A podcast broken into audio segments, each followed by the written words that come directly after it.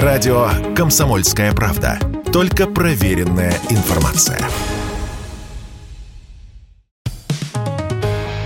«Экономика» на Радио КП. Здравствуйте, дорогие слушатели радио «Комсомольская правда». В эфире наш ежедневный обзор главных экономических новостей. И давайте поговорим о льготных автокредитах, которые снова будут доступны в России. Но не всем.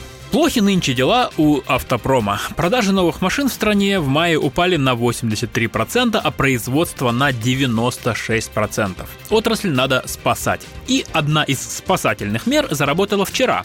С 14 июля возобновились льготные программы автокредитования. На них Кабинет министров направит 10 миллиардов 200 миллионов рублей. Речь идет о двух программах. Первая называется «Первый автомобиль» для тех, у кого до сих пор своей машины не было. И вторая программа «Семейный семейный автомобиль для семей хотя бы с одним ребенком. Общий смысл обеих программ состоит в следующем. Покупатель получит скидку, поскольку часть цены автомобиля оплатит государство. Скидка составит 20%, а в регионах Дальнего Востока 25%. На оставшуюся сумму оформляется обычный автокредит. Купить на таких условиях можно УАЗ, Ладу или ГАЗ ценой до 2 миллионов рублей. Программа эта работала и раньше, но потолок был полтора миллиона рублей, скидка составляла 10%, а список возможных покупок входили некоторые модели Hyundai, Kia, Volkswagen, Renault и прочие иномарки, которые собирали на российских заводах. Теперь производство стоит и скидок на них нет. Также в программу попали электромобили Evolute, причем с повышенной скидкой в 35%. Запустить производство хотят в сентябре в Липецке. Как уверяют в Минпромторге, первые автомобили поступят в продажу также в первый месяц осени. Ну что ж, а мы проследим. Кроме того, многие ожидали, что в список попадут и китайские кроссоверы Huawei, Huawei, которые собирают под Тулой.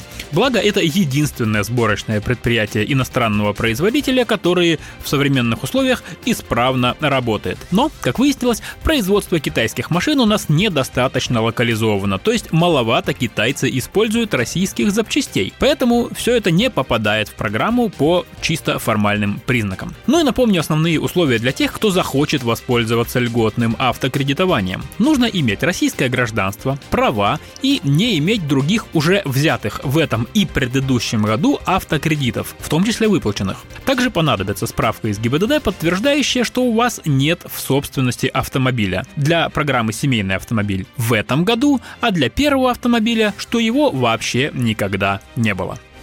Ну и в завершение расскажу о громком слиянии пенсионного фонда и фонда социального страхования и что нам с этого будет. Итак, в России узаконили слияние пенсионного фонда и фонда социального страхования в одну структуру.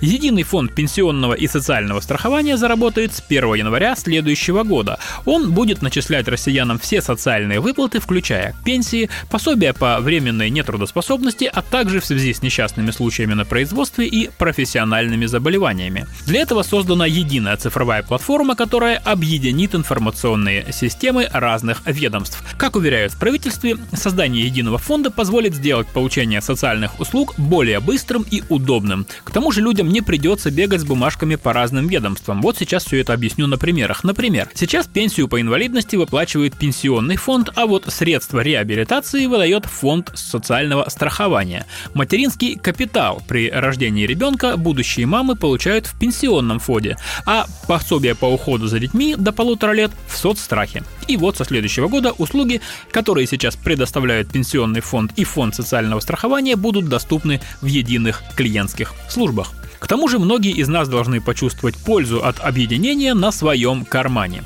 Как утверждают в Минтруде, благодаря слиянию фондов многие выплаты к 2025 году вырастут минимум в полтора раза. Например, по расчетам Минтруда, если сейчас максимальная сумма ежемесячного пособия по уходу за ребенком составляет 37 900 рублей, то к 2025 году он вырастет до 57 400 рублей. Максимальная сумма пособия по беременности и родам за 140 дней декрета сейчас составляет 435 тысяч рублей, а через три года должна вырасти до 6 660 тысяч. И максимальная сумма пособия по временной нетрудоспособности также вырастет в полтора раза. Она зависит от стажа, поэтому перечислять тут очень долго. Просто поверим Министерству труда и социального развития. Кроме того, как утверждают в Минтруде, введение единого тарифа поможет россиянам, которые трудятся по гражданско-правовым договорам. То есть внештатники тоже получат право на больничные и отпуска по уходу за ребенком. И, наконец, объединение фондов позволит сократить казенные расходы.